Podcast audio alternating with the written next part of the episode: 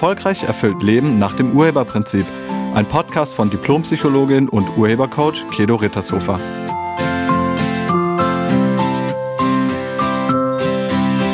Hallo, herzlich willkommen und schön, dass du da bist. In diesem Podcast geht es um Erwartungen, um das schlechte Gewissen, um Manipulation und um emotionale Erpressung, weil das alles gehört nämlich irgendwie zusammen. Weihnachten steht unmittelbar vor der Tür. Das ist eine Zeit, wo Erwartungen boomen. In einigen Familien ist Weihnachten nicht unbedingt das Fest der Liebe und des Friedens, sondern ganz im Gegenteil eher das Fest der Angst. Denn für einige ist die Zusammenkunft mit der Familie so ein bisschen wie ein Spießrutenlauf. Man muss alles richtig machen, man darf bloß nicht anecken, bloß in kein Fettnäpfchen treten und bloß niemanden enttäuschen. Du kannst ja mal direkt bei dir schauen, welche Erwartungen du jetzt gerade so hast und an wen genau du Erwartungen hast. Vielleicht hast du Erwartungen an die Menschen, mit denen du dein Leben teilst. An deinen Partner, deine Partnerin, deine Kinder, deine Eltern, deine Freunde, an das Essen, an die Geschenke, vielleicht auch an dich selbst.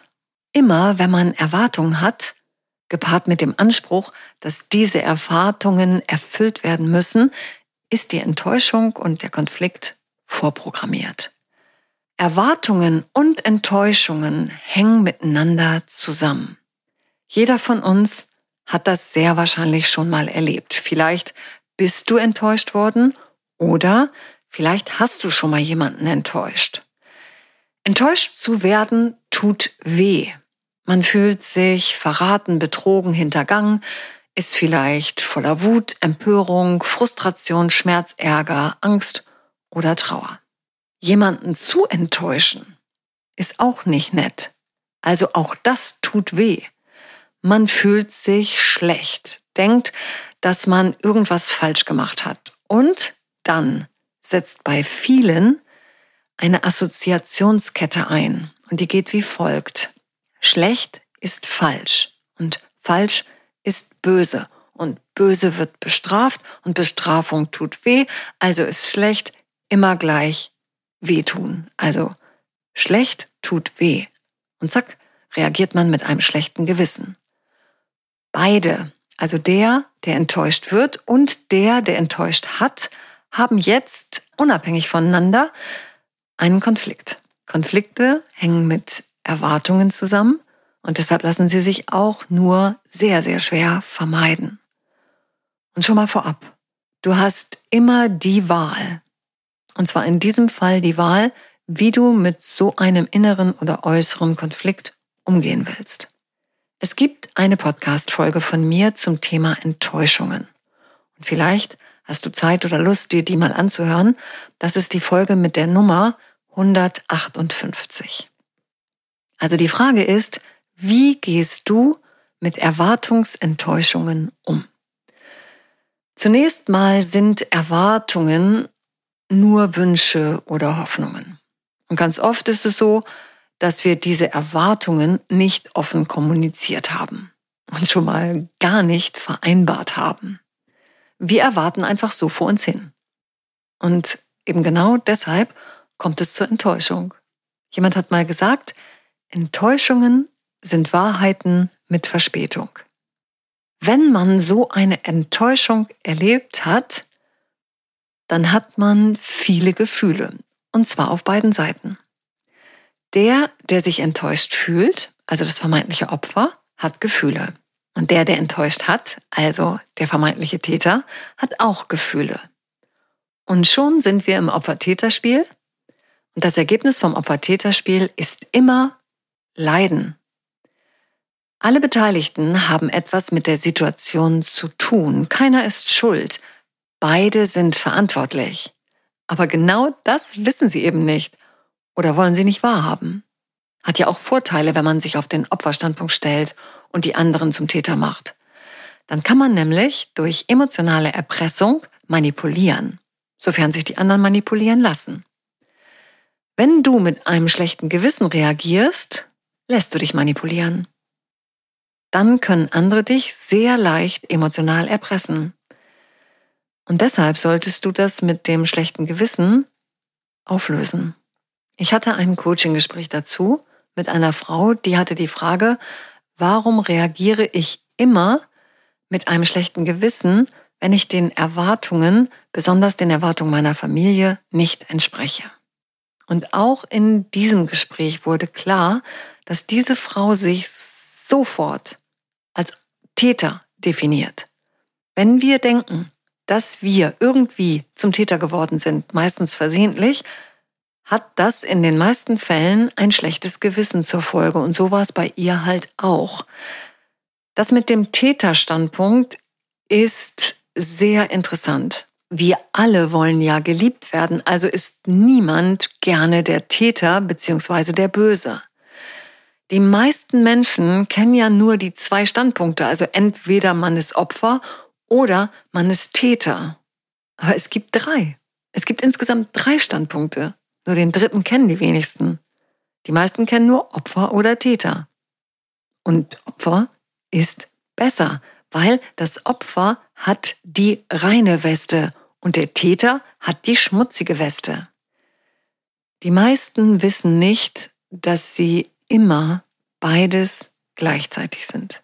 Es gibt nur Opfertäter und Täteropfer. Und genau das macht es ja so brisant und wenn du magst, hörst du dir dazu nochmal den Podcast mit der Nummer 43 an. Da geht es nämlich um Opfer und Täter. Wir schauen uns jetzt das Ganze mit den Erwartungen nochmal etwas genauer an. Der, der eine Erwartung hatte, die nicht erfüllt wurde, definiert sich als Opfer. Immer wenn man sich als Opfer definiert, hat das Konsequenzen. Es kann zum Beispiel sein, dass man wütend wird, weil man denkt, das hätte anders sein sollen. Der andere hätte unsere Erwartungen erfüllen müssen. Und weil wir das denken, werden wir wütend und wenn wir wütend werden, greifen wir an. Oder wir schmollen und dann distanzieren wir uns. Also wir werden sehr wortkarg. Das kriegt der andere der, der die Erwartung nicht erfüllt hat, natürlich mit. Das soll er ja auch. Er soll das mitkriegen. Das ist ja das Manipulationsmittel. Darum geht es ja in den meisten Fällen. Der andere soll erkennen, dass er oder sie etwas falsch gemacht hat, dass er uns verletzt hat, um das dann zu verändern. Also, mir geht's schlecht, du bist schuld, änder dein Verhalten, dann geht's mir besser. Das ist die Botschaft dahinter. Und irgendwann merkt der vermeintliche Täter die Stimmungsveränderung des anderen sieht vielleicht sogar die Enttäuschung oder der andere sagt sogar, dass er wahnsinnig enttäuscht ist. Und dann bezieht der, der die Erwartung nicht erfüllt hat, das Ganze auf sich, definiert sich als Täter, nimmt es persönlich, denkt, er hat was falsch gemacht, ist der Böse oder die Böse und jetzt natürlich ein schlechter Mensch. Und weil man das denkt, hat man ziemlich sofort ein schlechtes Gewissen. Beim schlechten Gewissen denkt man, dass man etwas getan hat, was jemand anderem geschadet hat und somit im Sinne der Gruppe oder im Sinne der Moral nicht korrekt gehandelt hat. Wir denken, das war falsch. Und falsch führt ja zur Bestrafung. Also Ausgrenzung, Ablehnung. Letztlich führt es zum Leiden. Und das wollen wir vermeiden. Also probieren wir unsere, in Anführungsstrichen, Verfehlung möglichst schnell wieder gut zu machen. Das schlechte Gewissen selbst ist kein Gefühl, sondern es ist eine Reaktion auf das darunterliegende Gefühl der sozialen Angst, von anderen ausgeschlossen, abgelehnt, bestraft oder gedemütigt zu werden. Genau das darf nicht passieren. Und damit uns das nicht passiert, zeigen wir, wie sehr wir es bereuen, was wir gemacht haben, wie sehr es uns leid tut. Das schlechte Gewissen soll unseren guten Ruf wieder herstellen, soll unsere Reste wieder reinwaschen. Guck mal, wie sehr es mir leid tut. Guck mal, ich weiß, dass es nicht korrekt war. Guck mal, mir geht's auch nicht gut damit. Guck mal, ich leide auch. Guck mal, mir tut's schon weh, bitte tu du mir nicht noch mehr weh. Auch das ist eine Art von Manipulation. Oft lernen wir als Kinder, dass das Zeigen von Reue dazu führt, dass uns vergeben wird und alles wieder gut ist. Das Zeigen von Reue soll uns in den Augen der anderen wieder zu einem guten Menschen machen und uns vor Schaden schützen. Ein schlechtes Gewissen ist eine Reaktion auf befürchtete Konsequenzen. Es ist nicht natürlich, sondern erlernt, meistens durch Anwendung von Belohnungs- und Bestrafungsmaßnahmen in unserer Kindheit. Deshalb arbeiten wir in meinem Elternintensivkurs daran, mit diesem Belohnen und Bestrafen aufzuhören. Auch mit der Wenn-Dann-Erpressung. Auch damit komplett aufzuhören. Das ist wirklich wichtig. Zurück zum schlechten Gewissen. Wenn wir ein schlechtes Gewissen haben, denken wir, dass wir uns in den Augen der anderen schuldig gemacht haben. Wir haben etwas gemacht, was man nicht tut. Wir haben offensichtlich etwas getan, was dem anderen wehgetan hat. Und weil wir in unserer Kindheit die Erfahrung von Bestrafung gemacht haben, droht in unserem Bewusstsein jetzt Gefahr. Damit das nicht passiert, zeigen wir ein schlechtes Gewissen. Wenn du mit schlechtem Gewissen reagierst, unterliegst du einem Irrtum. Denn Du denkst, dass du schuld bist, aber du bist nicht schuld. Schuld gibt es nicht. Schuld ist ein Prinzip, das von Menschen erfunden wurde, um andere zu manipulieren. Zwischen Opfer und Täter geht es aber immer um Schuld und die wird vom einen zum anderen hin und her geschoben. Das passiert, indem man Vorhaltung macht oder Vorwürfe macht. Und im Opfer-Täter-Spiel gibt es dann keine Lösung. Da gibt es nur Leiden. Wenn du keine Lust mehr hast, enttäuscht zu werden oder zu enttäuschen, wenn du nie wieder mit einem schlechten Gewissen reagieren willst, wenn du dich emotional nicht länger erpressen lassen willst oder manipulieren lassen willst, dann lade ich dich ein, den dritten Standpunkt einzunehmen. Und der dritte Standpunkt zu Opfer und Täter ist der Urheberstandpunkt. Nimm mal den Urheberstandpunkt ein. Zum Beispiel, indem du dir klar machst, dass niemand schuld ist. Niemand hat irgendwas falsch gemacht. Du nicht und der andere auch nicht. Beide sind verantwortlich. Verantwortlich bedeutet, dass man etwas damit zu tun hat. Es geht nicht um Schuld. Und ich lade dich ein, das Wort Schuld aus deinem Wortschatz zu streichen. Niemand ist schuld, jeder ist verantwortlich. Jeder ist immer verantwortlich für seine eigenen Ergebnisse, Erlebnisse und Erfahrungen. Jeder erschafft sich seine Realität selbst. Das ist das Urheberprinzip. Unsere Ergebnisse wurden von uns selbst hervorgebracht. In uns wirken Absichten und Überzeugungen, die unsere Ergebnisse hervorbringen. Diese Überzeugungen sind uns oft allerdings nicht bewusst und weil sie uns nicht bewusst sind, also weil uns nicht bewusst ist, dass wir selbst alles hervorbringen, geben wir den anderen die Schuld für die Ergebnisse, besonders für die, die uns nicht gefallen. Der andere hat uns enttäuscht. Er ist schuld dass ich selbst die Erwartung hatte und nur ich diese Erwartung hatte. Also es war meine Erwartung. Mit meiner Erwartung hat der andere nichts zu tun. Das blenden wir mal kurz aus. Ja, und so werden wir zum Opfer. Und wenn du zum Urheber werden willst, musst du damit aufhören, weil wir sind die Urheber. Wir erschaffen unsere Realität. Alles, was wir erleben, hat irgendwas mit uns zu tun. Der, der enttäuscht wird, hat etwas damit zu tun, dass er oder sie diese Erfahrung macht. Und der, der enttäuscht, hat auch etwas damit zu tun, dass er oder sie diese Erfahrung macht. Wenn du also nicht mehr mit einem schlechten Gewissen reagieren willst, dann nimm den Urheberstandpunkt ein und löse deine Angst vor Ablehnung, Strafe und Ausgrenzung. Und wenn du wissen willst, wie man das macht, empfehle ich dir mein Glücklichsein Training. Das ist ein Live-Seminar, das zweimal im Jahr stattfindet.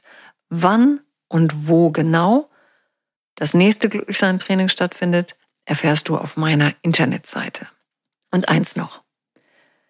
Wenn du sehr schnell mit einem schlechten Gewissen reagierst, dann kann es sein, dass du ein sogenannter People Pleaser bist.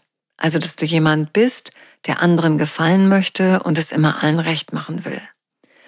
People Pleasing geht immer mit Selbstzweifeln einher. Menschen, die unter Selbstzweifeln leiden, sind, was ihren Selbstwert betrifft, sehr abhängig von ihren Mitmenschen. Sie haben ein sogenanntes interdependentes Selbstwertgefühl, also ein Selbstwertgefühl, das komplett von den Rückmeldungen der Außenwelt abhängig ist. Solche Menschen definieren sich und ihren Wert allein über das Feedback der Außenwelt. Und sie wollen niemanden enttäuschen, denn das schadet ihrem Selbstwert extrem. So zu sein ist auf Dauer wirklich anstrengend und vielleicht ist es an der Zeit, die alten Kindheitswunden zu heilen und die Selbstzweifel aufzugeben. Und genau dafür kann man das Glücklichsein-Training auch nutzen. Vielleicht hast du Lust, dich in den nächsten Tagen mal darin zu üben, keine Erwartungen mehr zu haben. Hab einfach keine Erwartungen. Null, null Erwartungen.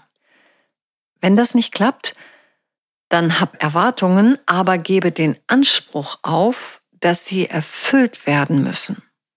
Ich danke dir fürs Zuhören und ich wünsche dir eine wunderschöne Woche. Sei nett zu dir und zu allen anderen. Tschüss. Sie hörten einen Podcast von und mit Diplompsychologin und Urhebercoach Kedo Rittershofer. Wenn Sie mehr über die Angebote von Kedo erfahren wollen, schauen Sie im Internet unter www.urheber-prinzip.de. Vielen Dank und auf Wiederhören.